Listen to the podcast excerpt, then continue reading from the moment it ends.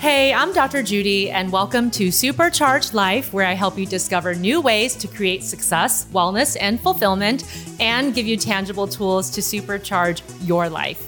Today, I want to discuss the benefits of experiencing wonder. One of my favorite ways to experience awe and fascination is through the art of magic. You might not know this about me, but I'm a totally crazy nerd for magic, and my interest in magic started as a child when I saw my first magic show. I'm the kind of person who'll watch magic shows and then go deep into Reddits and subreddits to talk to other magic fans, amateur and pro magicians to find out how magic tricks were done. And in just a few moments, we are going to talk to one of the best magicians in the world about how he creates enchantment and extraordinary experiences every day through his work. But first, why is it important for us to make a conscious effort to experience wonder regularly? Science shows that there are clear benefits to nurturing what we think of as childlike qualities. Do you remember that sense of wonder that came so naturally to you as a child? I still remember what it felt like when I could just play hopscotch or sit on the swings for hours without getting bored. Or the first time I looked up at the sky to the stars with my parents, or building a fort from leftover boxes and blankets with my sister, and have the time pass by so quickly because I was having so much fun. As we grow older, it's natural that we start to lose a bit of this capacity for wonder, especially if we aren't consciously seeking it out. The reason why it's an uphill battle as we get older is that the realities and responsibilities of adult life start to take up our time, energy, and attention. And we also start to suffer the traps of our own minds because when we get exposed to the same thing over and over again, we habituate and that novelty wears off. Plus, daily stresses can take you far away from the part of yourself that is able to stop and find excitement and mystery in everyday activities. But I'm here to encourage you to seek out that childlike wonder today and to cultivate and renew this ability that came so naturally to you as a child, because there are a lot of benefits. Research shows that when we experience wonder and awe, it will greatly benefit our performance, well being, and sense of purpose. Awe helps to inspire curiosity and creativity and greatly enriches our lives. The regular experience of awe can improve physical and mental health, including lowering the risk of depression, heart disease, type 2 diabetes, and arthritis, according to a 2015 study conducted by researchers from my alma mater at UC Berkeley. And for you busy bees out there, a study published in Psychological Science shows that those who experienced awe actually felt like they had more time available, including time to give to others. They were less impatient and experienced greater life satisfaction. And the effects of an awe inspiring experience can linger long after the experience ends. For example, researchers at the University of Pennsylvania found that astronauts have often reported transformational experiences when they looked back at Earth, a phenomenon that has been dubbed the overview effect. They frequently return to Earth with an increased sense of connection to others. And don't we all need more of that? So, what does it mean to experience wonder and awe? It can mean so many different things, big and small, from being overwhelmed with the beauty of nature's greatest creations like the beach or mountains, imagining the limits of outer space, observing a phenomenal piece of art, or even rediscovering an old hobby that used to bring you so much joy when you were little. As I mentioned earlier, one of my favorite ways to tap into the sense of wonder regularly is through the art of magic. I've been awestruck by magic since I was a child. Magic is so many things. It creates awe and astonishment, often with common objects like a deck of cards. It opens the window to our imagination and causes us to consider the limits of what's possible. It gives us an opportunity to take a break from our daily responsibilities and stress and to experience excitement, fascination, and aspirational thinking. It's an art form that involves both the analytical and creative sides of our brains in perfect balance and requires dedication and commitment to achieve greatness. And in that way, it can inspire us and provide a boost in motivation to go after our own dreams, whatever they are. And this is why I'm so excited to talk to my brilliant guest today. Shin Lim is a world renowned magician who is simply one of the best of our generation in the world of magic. So buckle up and get ready to experience awe, wonder, and fascination again and learn how Shin achieves this every day for himself and provides a forum for others to experience the same. Hey, all you true crime fans, this is Mike Ferguson. And this is Mike Morph. And we'd like to invite you to listen to our podcast, Criminology. Launched in 2017, we've covered a variety of strange cases from murders to missing persons. Some of the cases are ones you may not have heard of. Other cases we cover are some of the most historic in true crime. There are 200 episodes of Criminology available to binge on right now, and new episodes come out every Saturday night. Subscribe to Criminology today, wherever you listen to your podcast. So I'm so pumped, and I want to talk a little bit about what Shin has been up to in his career. Shin is a world famous sleight of hand magician, a true theatrical artist, and I am a huge fan of his work. He is a 2015 FISM world champion for close up card magic, which is like the Olympics of magic for those of you guys who are in the know. And he's also the only person in the world to win America's Got Talent two times in 2018 and 2019. He's been featured on Penn and Teller twice on stage and once during the pandemic online. And his very first performance with them went viral with over 63 million views to date. And he has in total successfully fooled them three out of three times with his mind bending tricks. He has a hugely popular show, Limitless, at the Mirage in Las Vegas, where he redefines the art of magic by performing carefully self choreographed routines rather than tricking the audience and pretending to defy the laws of physics. Shin is respected by esteemed magicians everywhere and is an inspiration to so many people, including me. He's truly masterful at his craft, and I can't wait for our conversation and have you all get to know him too. So please welcome the one and only awe-inspiring Shin Lim. Yay! Hey, thank you so much for having me, Dr. Judy. Oh my goodness. I'm so excited to talk to you. As I mentioned, I'm a huge fan of your work and I've loved magic since I was a little kid. Um, much more on the audience side, of course, than the performing side, but it's just this amazing thing. The first time you see a magic trick and you just know that something's not possible so how does mm-hmm. how do magicians do it? And you kind of that sticks with you. That experience really sticks with you. And I, I was wondering when you first became interested in magic yourself and what was that first experience like for you? You know i think you and i have the exact same experience with magic because I, I experienced it the same way when i was a kid. I was like wow this is real. Like what he's doing is real. Like this isn't like fake stuff. Like I thought magic was real. Um, uh, ever, I, I, first started learning magic uh, when I was 16. Um, my older brother showed me like a really simple card trick called the slip force. You might know it. Uh, and I, it was the first time ever that I was like, whoa, this is actually like anyone can learn it. It wasn't some like, you didn't have to be born with special gifts or you didn't have to be like part of some cult to be able to to learn black magic like you could actually learn like sleight of hand um, and specifically on youtube.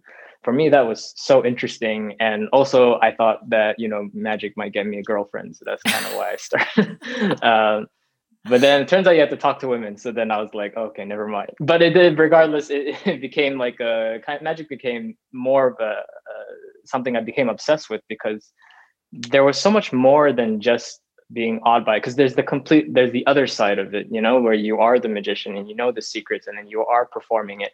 And it's a whole other type of artistry completely different from viewing it. Um, i actually like to I, I, like to relate magic a lot of times to cooking. Um, because with cooking it's it's very similar. You have a secret and then you have the way you prepare it the method and then you have the performance aspect of it and the, the presentation of the meal and then have, of course, you have the sleight of hand, which is the the cutting of, of the, the, the how the way you dice things up and the way you prepare the food. You know, there is there it's it's it's like it's a whole performance. You know, it's not it's it's very different from I would say like piano even sometimes or even like uh i don't know dice stacking or something like that there is there is so many different nuances to magic and and i think that's what really got me really obsessed with it because there's so many different aspects of it. Absolutely. And I love the parallel that you drew to cooking and chefs because I think that they also see those nuances in their particular form of art. But especially you, Shin, the way that you perform magic, there are so many layers. Uh, I have some of your tricks. First of all, I'm a totally amateur beginner, just for hobby, you know, sakes magician. So I, I think I, I, I really, I did not realize how hard this was going to be. But as I was watching your instructional video, just understanding, yes, there's the technique, but then there's the performance. And I've seen you perform 50 Shades of Red in several different performances and obviously the artistry of it and how you actually do it even beyond doing the technical part is its own thing. So, how did you come up with your particular style of magic because I see it as being something that is so beautiful, so well choreographed. There's this huge balance between precision, but also that artistry. And going back to piano, because I know that you played a lot of piano and I want to talk to you about that. I, I also played mm-hmm. piano like a good Chinese American kid, just like was made to play piano, but I also really appreciate it. Um, there, yeah. everybody can play the same concerto, right? It's like the same piece, but there is a difference in how it's executed and the artistic expression of it all. Yeah, uh, I, I, I think my technical aspect of it uh, came definitely from the piano experience uh, because with piano, as as you know, like it takes a lot of practice. You got to practice like eight hours a day, and it takes a lot of dedication. It takes a lot of uh, pain actually with your fingers. Like you got to really practice um, moving each finger and stretching it. And so I think the precision for magic came from the piano. Um, picking up sleight of hand was actually was very easy for me. Um, I think it, uh, in general, when it comes to actual sleight of hand, piano is far more difficult than magic. I think um, because magic, it's you know the the sleights aren't necessarily the same. See, with piano, it's it's a lot of it's almost like typing, right? You got to type really fast. Um, and not only that, but the keys are also heavy, so you got to really have strength to push down on it. With magic, it's different you're more stretching your hands in ways that you probably shouldn't, but it's it's not so much uh, hard pressure on the wrists. Um, and so I find I find it easier to to, to practice uh, sleight of hand card magic. Um, but when it came to mixing, uh, you know, the, the the performance aspect, the the the whole atmosphere of everything, uh, I think it just, you know, it, it's it's kind of adding my personality to it. Uh, that's that's that's kind of the main aspect. It's kind of like what I want to see the whole uh, picture to be like but at the same time it's a lot of it comes from just feeling uh, the music actually. So a lot of the performances uh, that you see me when i'm whatever facial expressions i have whatever movements i'm doing uh, those aren't actually practiced. I um, whatever i'm feeling at that moment with the music that's what's giving me that kind of uh, the mo- the movement. So any i and that's how i always perform. And if like there there are days when I don't actually uh, when I when I'm like not in sync with the music, and you can tell a massive difference with the way I'm performing. So uh, it really it really has to do with getting kind of in the groove with the music, and that helps me uh, perform. Um, and then when I'm not performing with any music, so when I'm just performing with patter, I try my best to connect with the with the spectator and then get the energy from them. But that's kind of generally how I balanced out the whole like performance aspect with the atmosphere, and then with the technical abilities comes with, of course, practice. Yeah, absolutely. And I love your choice of music. I think we share some of the same musical taste because M83 oh. and Hans Zimmer, like yeah. I love that yeah. atmospheric music that really yeah. brings you into the act in a totally different way. And what I really appreciate about your magic is obviously everybody has different forms. Some people are a bit more slapstick, maybe they're more straight humor, almost like a stand up. But yours is very theatrical. And I can see how maybe some of those influences from your piano playing also perhaps came into it, that everything feels very grand, you know, like playing at a grand piano and, and just having that sort of moment and that type of presence on stage. And I know that your earlier track of career was actually to be a piano player. You actually went to college on scholarship yeah. for that, right? Yeah, that was like my goal like in life like ever since I was 11 I well actually so funny story I was supposed to be a my my dad wanted me to be a violinist like every good Asian parent yep. does and and so he gave me a violin he's like all right you're going to be a violinist and I played it and I didn't like it. So I actually smashed the violin in front of him saying, I don't want to play the violin anymore. Uh, I want to play a piano instead. So he was like, okay, fine, we'll play the piano. Because I had to play a musical instrument. You know, that was, that was just the, to, to, to, to be culturally uh, educated. And so I, um, so I played, I played the piano ever since I was 11, but you know, it was actually, even though, you know, of course, you know, they, they were pretty strict on me with the amount of times I had to practice, it still became something I was like, okay, I'm actually pretty good at this. Like my piano teachers are telling me I'm good at it. And, and you know, they, they weren't, they weren't like just saying it just to be nice. They were Asian too. So they were telling me the truth. um, uh, but they, you know, they, yeah, I, I was like, okay, this is actually something I'm good at. And I wasn't very good at everything else. So that's why like piano was like my thing. I was terrible at math. I was terrible at everything. Actually, well, English was probably the only and analytical English essay papers were probably the only thing I was good at. Um, but everything else was terrible. Um, and so yeah, so piano was like my main thing I was doing all through high school and and of course into college. And then but then mid- midway through, I actually uh, developed carpal tunnel syndrome, um, which is why it kind of forced me to almost withdraw from piano and then kind of switch my careers. It, it actually you could say it was almost a blessing in disguise because then I I was forced into magic but you know, I, I people always say, "Oh, well, you, you must feel terrible that you're not playing the piano." And while that's partly true, I've actually took a lot of my experience from piano and brought it to magic. So the way I perform my magic is exactly how I perform my music. So like if you ask my my parents, so they're they've been the only ones who actually saw me like since piano and now magic the performance is exactly the same to them. The way I move everything is the same. The grand uh, atmosphere, everything is all the same. So in a way, I don't not I'm not too sad that I had to stop playing the piano because I'm still I'm still getting to kind of express myself through the same way, just in a different art form. Now it's magic instead of piano. Absolutely. Yeah, it's so funny. I mean, I definitely think we have some similarities in our upbringing. I was also forced to play the violin because that is just a very beautiful instrument to many Asian parents, maybe. I was never that good at the violin. I just wasn't able to necessarily be top notch. And I, I wasn't really that way with piano either, but piano was definitely the better instrument. And at one point, I remember asking my parents if I could quit either instrument and they said no but no. my sister no. yeah no but my sister who's younger than me asked to quit both instruments and they said yes so you know we weren't treated the same but i am so glad that i have music and piano in my life and it is such a good stress reliever for me and just a great hobby but when you were unable to play the piano and when you had learned that you had carpal tunnel so really i mean you literally couldn't was magic the next thing on your the list or did you not really know what you were going to do next because you had been so singularly focused on your piano career? Yeah yeah it wasn't like an immediate like oh yeah piano this is it. I mean sorry magic this is it. Uh, i it took me like a year to kind of like transition and kind of get over my depression from like seeing my entire life goal just crumble down. I um i had withdrew from college uh, i think it was it was actually the, after my second year and you know the pain the pain in the wrist was just getting so so intense uh, to the point where I couldn't even like pick up my phone or a glass of water. Like it got that painful. Um, but the, you know the pain kind of was actually started developing already in high school. I just didn't know what it was, uh, and I just kept going through it. I was like, oh, maybe my hands are just it's being a wuss. I just keep fighting through it. Um, not a good idea. I should have rested.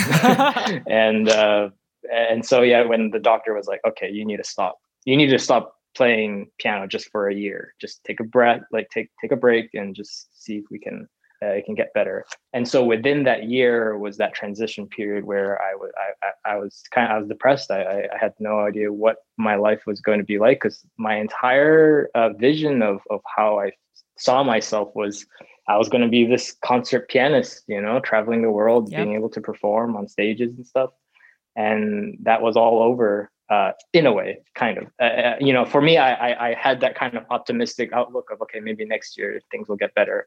Um, but then I had magic, and so I I, I knew you know uh, magic for me at, at that time it wasn't really hurting my hands too much. It still does affect the the the, the wrist, so I can't practice too much. Um, but I, I I was still able to practice during that kind of off period. Um, and I was also doing competitions. And I, it was actually in 2012 um, that I had, I didn't win. I got sixth place at, at FISM, that, that, that the Olympics of Magic you're talking about. And it was from that that I was then offered my very first magic tour. One of the agents that were there at FISM, because a lot of agents and managers, they tend to go to FISM to scout new talent uh, he took a risk risk on me and brought me to to China to do a, two month tour in China, and that was where I actually got my very first like paid paid tour gig, which was insane. And so for me, wow. I was like, oh wow, I can actually like make money from this. I can make a living from this. and so I was like, okay, uh, this is amazing. I, I learned a lot from it. That's also where I learned to fully not speak. That's when I decided I was like, I would, I was going to do magic all to music. And it was a funny story because actually I was, uh, I tried to learn Chinese for that tour. and then uh, I, I spoke in Chinese on the very first performance. And it turns out my the manager came after the show and he was like, "Yeah, man. Uh, so none of them understood a single word you're saying." Uh, mainly because because you had an American accent with the Chinese, and at the same time you look Chinese, so they were very confused about that and why you couldn't speak it properly. Uh, uh, and I was like, oh man, okay, this is terrible. So, uh, so I was like, all right, I'm gonna, I need to rethink it, and that's when I decided, all right, I'm gonna try cutting all all talking out and just focus on the music, and and it worked, and it became a, a new thing, a new style, um, and then from that tour, I got so many other agents and managers who were looking at me and with, like saw my magic and saw my performance, and I kept getting gigs after that. Um, and so it kind, yeah, that's how that's how it all happened. And and then I, I you know i kept saying okay i'll go back to school once i finish this gig and then one gig kept coming after another. Right. Um, and then yeah. Yeah and your career just started flourishing. So penn and teller saw you also and then invited you to go on their yeah, show. yeah in 2015 right. right. And that first clip of your first performance for them went crazy viral it has yeah, over sixty-three yeah. million views now and it's still growing. So, what was that like? Did you just wake up one day and you looked on YouTube and you noticed that your yeah, video had gone viral? It was viral? crazy. It was crazy. So, I I hadn't been really posting that much on YouTube and but I had known like the kind of like algorithms and like how like the view counts work. So, when I first posted that video, it actually stayed at 300 views for the first day. Mm-hmm. So I was like, oh, okay, maybe people don't really like this. And then the next day, it was still at 300 views. So I was like, huh, okay, maybe people don't really like this act. okay, great. And then, but then a couple of hours after that, it just shot up to a million.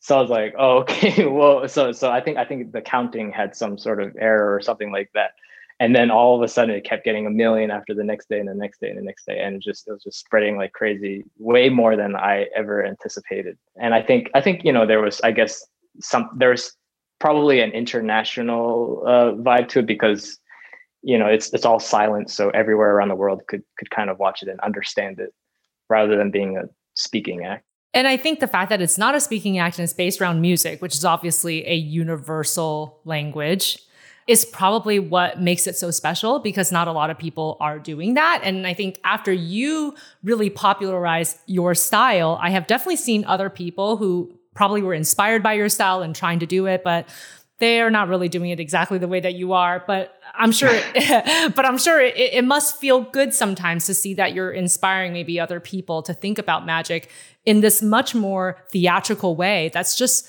beautiful as opposed to oh, it's a big slapstick thing, or oh, this is kind of just for you know giggles. Like your your approach to magic, you take the craft very seriously. And you kind of lean into that a lot more than I think a lot of the magicians that are out there. Yeah, yeah, absolutely. I mean, I do, I do take any art form seriously, whether it be magic, piano, anything. I mean, if you love something, you have to take it seriously. You know, you have to put effort into it. Um, because if you don't, then either uh, you don't care about it that much, or or you're just being lazy. Um, I mean, for me, I, I am I, I do call myself actually a very lazy Asian and a very lazy magician. Um, I I don't practice as much as all the other like purest sleight of hand guys do. Some some of those guys practice like a lot. Um, I mean, the main reason why is because I, I can't practice too much just physically. Um, but I uh, I do I do believe in like you know being able to kind of practice like in your head and, and i do a lot of visual practicing actually um, to, mm-hmm. to be able to mm-hmm. help with that so uh, so yeah it, it does help with the practice aspect of it um, but yeah it's it's it's cool to see other magicians um, performing it silently i it all i mean for me it all happened of course accidentally you know I, I didn't speak because i was in uh, you know, i was in china and i was like oh man i can't i can't learn the language so i was going to do it silently um, and I'm actually naturally very much an introvert, so I actually don't really like public speaking at all. So uh, to me, it just kind of came naturally to, to, to to music. But yeah, I mean, I think I think there's just so many different ways you can perform magic, and so for me, that's cool, you know. And and I think it's cool that more people are doing it silently now. You know, it's yeah, it's just it's just a different style. That's all. But in my show, I I do talking. I'm not I'm not fully mute. So well, tell me a little bit about your show. I know that you have this great residency right now called Limitless. What can people expect from the show when it resumes? And I hope it resumes sooner rather than later because I really miss going to shows. Yeah, I mean, and it's only when it's safe. Yes, only when it's safe. I for me, I've been I've been very much okay with not performing at all. Yeah. You know, I I'd rather if like if I had known that one of my audience members got sick from my show, I, I don't think I could live with myself. So I'd rather just not start until everything is just totally fine. Right. Um, because it's not worth it. You know, it's not worth trying to to push through, even though, yeah, especially especially for a lot because my theater is is actually um, it has a lot of seats in it. Um, so if if it's a fully crowded theater, it can be very dangerous. So, um, however, some of the smaller shows in Vegas have been able to open. Um, but once everything does open up and everything's safe to do, uh, I it's going to be a, completely new show. So the show that I've been performing currently uh, with my kind of partner in crime, uh, Colin Cloud, he's like a mentalist. He's he's really good.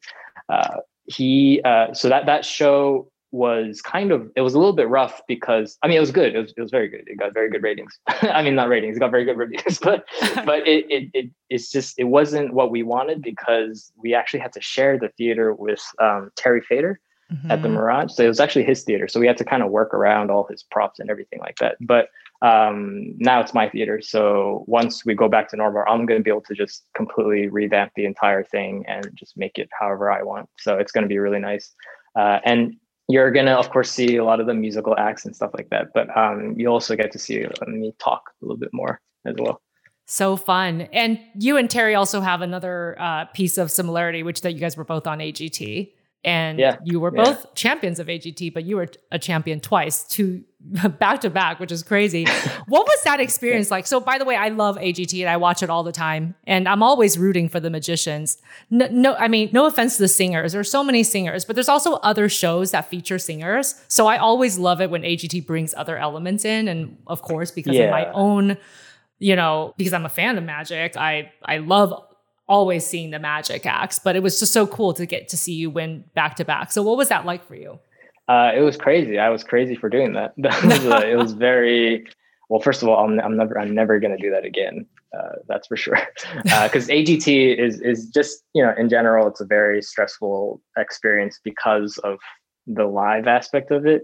When things are live, especially with such a big show like AGT, uh, things can get really crazy. You know, props can get misplaced, people lose things. Uh, for for me, it was that, and also um, like licensing music. Like they weren't able to license the music like a day or two before the airing, so I would have to change my music last minute, and then I would have to then resynchronize my entire act to that song and so it, it was very very stressful but having to the, to do that twice was uh, not fun.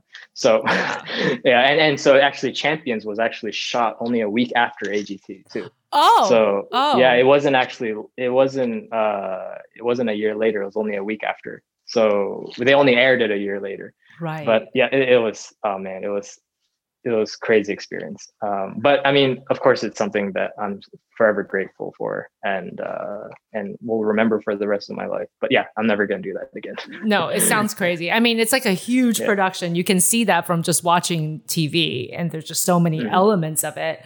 What was your favorite part about being on that show? I think it was kind of it. It was definitely the not knowing of like what was going to happen. And mm-hmm. it was kind of like that unknown. Um, and and also experiencing kind of change uh, change not not not just like in what's happening with my life or whatever but it was a change in, of myself and my act um, and how i kind of portray myself. And I, I, really stepped out of my comfort zone by talking because i had never spoke before on on tv um, in terms of like like a live performance i've never actually talked before and i think being on agt you know the silent acts were great they were really good they, people really liked them but I needed to like kind of step out of my comfort zone and and do a little bit more than just that. Um, and I think AGT really kind of forced me to do that because uh, Simon Cowell was like, "Shin, you got to do something else." And I was like, "Okay." of course, a lot of the producers too were like, "Hey, why don't you make something, make it bigger? Uh, you know, try talking or something like that." And so, yeah, that was that for me was the biggest thing that I took out of AGT and learned as well. I was like, "Wow, I I can talk." you know, and I, I can do this. Uh, it was something that I totally doubted myself on, but yeah. Yeah. And I feel like a big theme that's emerging is just being stretched out of your comfort zone. Obviously, you know, when you had to give up piano and you had to find a new career that was one type of stretching out of your comfort zone, going to China and not really speaking the language well, then you had to develop a whole different type of act. That's another theme there about being stretched out of your comfort zone. Same thing with the feedback that Simon gives you and like what Simon says goes, right? I mean, you just like Yeah, yeah. anything he says you got to do cuz then yeah. yeah. he's really the one in charge. Um, yeah. but obviously now we're all being stretched to be out of our comfort zones too. I mean, as you said, COVID, the safety of it is so important. I really do miss going to live shows so much, but I also know, just like oh, yeah. you said, that yeah. we have to do it at a time when it feels relaxing. I mean, right now, when I leave my house and I'm just walking around the neighborhood doing an errand, if somebody walks at me and they don't have their mask on, mm-hmm. I automatically freeze up, right? Yeah. So even just a walk is not comfortable right now, you know? Yeah. So my friends who are performing actually right now in Vegas, they're saying the exact same thing. They're like, if you ever want to have your uh, what did he say? Your your your ego pinned down to the ground. Go try performing in Vegas right now because apparently everyone's just like really at unease when they're sitting in the theater because they're just kind of like. Mm-hmm. So the the atmosphere just isn't isn't the right kind of atmosphere. And and you know when you're when you're trying to watch an entertainment show you're supposed to escape right? And yes. You're not exactly escaping when everyone's wearing a face shield mask. And oh, like, it's not yeah. It's it's, it's too not, real. not but but thank goodness for social media and thank goodness we can still see you performing tricks. I follow you on both instagram and also on tiktok and i see that you have mm-hmm. been doing lots of fun tricks. You've been t- teaching your wife tricks. She's really good. Um, yeah, yeah. yeah yeah she's like she's a really good i mean she's a quick learner i guess you know, because she's very, very, very, very good at what she does too. So, Shin, I'm so fascinated by your style of magic. And I was just wondering what inspires you to create a new trick? How do you start the process? You know, what is it like for you? Yeah, so uh, I do get asked this question a lot, and also people always tend to always say, "Oh, you're like a genius. You're like you, you always create from nothing." And I say, no, I'm the I'm complete opposite of that. I actually don't think I create anything original. I really don't. I always take it from whatever is already existing. Um, the only difference that I ever do to to to make an act like original is by putting my own twist to it, which is putting my style and atmosphere. It, it's just it's when you add those little things, it just makes it seem totally different. So like especially a lot of maybe magicians, aspiring young magicians that are out there. Um, you know, it, it might feel very daunting at first when when you're seeing all these big name magicians, you know, apparently creating new, insanely different uh, techniques and stuff like that. But really, for for me at least, it all all it is is I, I take stuff that I already know and those things that have already been created, and I say, okay, how can I add my own style to this? How can I add my own uh, flair? And you'll notice that, especially once you kind of figured out yourself, figured out what your style is, what you like, and stuff like that. Once you know that, it's so much easier to change what's already out there to fit that style. And then once you do that, it seems completely different. But if you actually watch, like like Judy, you have 50, 52 Shades of Red, right? Mm-hmm. So that that whole act is nothing new.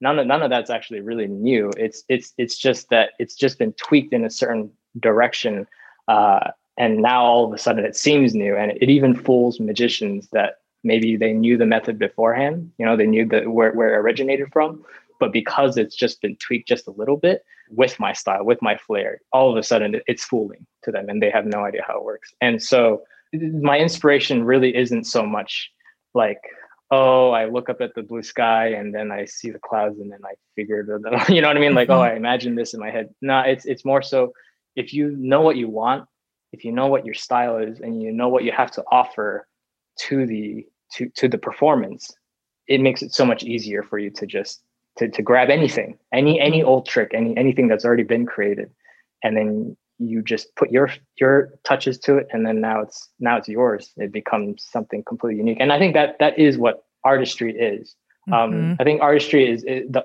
art of magic is, is, is quite different from like the inventing side of it like the complete like creation process because that's more like scientific almost right. when it comes to like building and like inventing a completely new idea like i think for me that's like I, i'm not smart enough to do that I wish I could do that, but for me, it's more I just I tend to just orchestrate things together music and style and stuff like that. Right. And I think what you're saying is that there is so much of your your personality, your individuality, your tastes and preferences that goes into the ultimate culmination of how that magic trick turns out.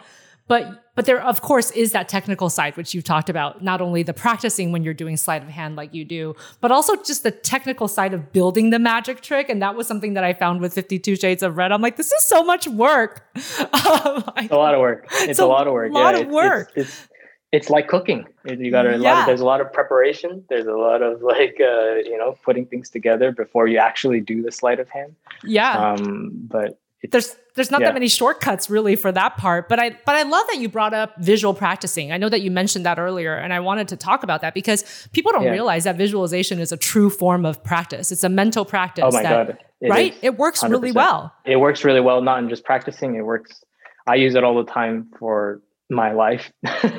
Like i use it uh i use it to kind of like like for agt I visualized myself winning, even though I had no idea I was going to win. But I, I visualized myself winning. I did. I, I visualized myself wow. on stage, them calling my name. For Penn and Teller Fool Us, it was the exact same way. For FISM, it was the exact same way. I visualized myself winning on FISM. Um, and then for practicing, I visualized myself practicing. I visualized my fingers actually moving in the, the direction it needs to move. And it really helps because, you know, we all don't have that much time in, in our days.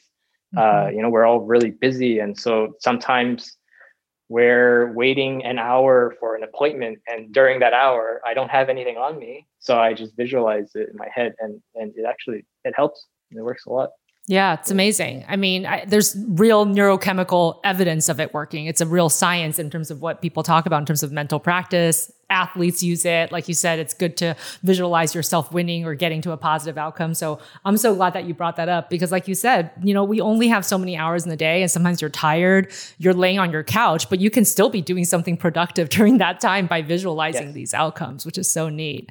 Okay, you guys, I'm so excited about this. Shin is going to show us one of his favorite magic tricks that you can all do from home to wow your family and friends. So go to my Instagram at Dr. Judy Ho and you will see a great video where he teaches you how to do this magic trick from home. Thank you so much again, Shin, for sharing everything today. And again, like I said, I'm a huge fan. Can't wait to keep following your career. Where can people find out more about you? Uh, well, you can follow me on my socials uh, at Shinlim Magic, and then uh, I also my website shinlimmagic.com. It used to have show dates, but it doesn't right now. but um, and then you can subscribe to my newsletter for like uh, really like if you want to know more about magic or if you want to learn magic and stuff like that. So but, amazing. Yeah, mo- mostly my socials to keep up to date with shows and stuff like that. Yeah. So everybody check out Shin at his website, sign up for his newsletter, and also check him out on social media. And one day, Shin, when I finish learning this trick, I will email your mom because I know that that's how I contact you. And then I'll let her know that I'm finally ready to at least perform the technical aspects of your trick. Oh, No, you're good. You can you can send it to me directly now. So I'm cleared. I'm you've cleared. Pa- you've passed you've passed the mother barrier now, so you're good. mother test. It's so great. Well, yes. again, thank yes. you so much. It was so great to get to talk to you and get to know you today. Oh, thank you so much for having me. Oh my gosh, you guys. I really feel like I'm fangirling right now, but I respect and admire Shin so much. And it was so great to get to know him on this podcast. And I want to talk about the takeaways, the big supercharged secret of the day, which is how you can find wonder and experience it every day of your life. The first tip is to actively seek out wonder. Maintaining this childlike wonder cultivates a creative mind and it amps up your productivity and makes every day extraordinary. Did you know that throughout his life, Albert Einstein would retain the intuition and the awe of a child? He never lost a sense of wonder at the magic of nature. In fact, he wrote his friend later in life People like you and me never grow old. We never cease to stand like curious children before the great mystery into which we were born. And because Einstein maintained his childlike sense of wonder, he was able to follow his curiosity and make his most notable discoveries in science. You remember when you were a kid, you were enchanted by simple things in the natural world that some adults probably find a bit uninspiring or even ordinary. But that unique mindset really allows children to view their world with joy. It's all about perspective, viewing life through a lens filled with awe. So, plan a visit to your local museum or art gallery, get outside, try to discover it for the first time, find something new in your everyday environment, or maybe revisit an old hobby like I did. Magic has become a indispensable hobby to me, especially during the pandemic. So I invite you to find something every single day that you can experience joy and wonder with. The second tip is to document your experiences. To really have this hit home, journal about how you felt during these activities or tell someone about it. This will help you to further cement that wonder, that awe, that sense of fascination in your mind and strengthen that memory and the feelings that the activities evoked. The third tip is to create magic and wonder yourself. So Shin is an amazing example of this. He creates magic and wonder every day. And I actually got to learn some of that today from him when he showed me his magic tricks. But everybody is born creative and free spirited. As adults, though, we rein in our creativity because our beliefs about how we should act in the grown up world takes over. We become aware of the fact that people can judge us or that people will talk behind our backs, for example. And that ends up leading to you tempering your own naturalistic and creative intentions. When we were little kids, when we weren't aware that people could judge us, we really felt differently. You just did whatever the heck you wanted to do. So try to find that carefree expression again. There's so many different studies that have shown that this is a real phenomenon. A couple of studies have shown, for example, that when they ask adults to imagine themselves as seven year olds, and the more that the adult acts and thinks like a child would in that moment, the more imaginative and creative they become. And don't worry about the judgment. I'm a terrible hobbyist magician. I am not good as a magician, but whenever I practice or perform my magic trick for others, I evoke a sense of wonder for myself when I can get it right. Recently, we also discussed how to achieve flow on a Q&A episode of this podcast, and that also helps you to tap into that creative zone where you're vibing. So go back and listen to that podcast for some other ideas of how to create magic and wonder yourself every day. The fourth tip is to break your routine and your daily rules, just a little. Most of the rules that we live by are those that we impose on ourselves, but a little novelty is great for our brain. So decide to take the night off spontaneously. Give yourself one unscheduled day on the weekend and ask yourself from moment to moment what you like to do, and then just do it.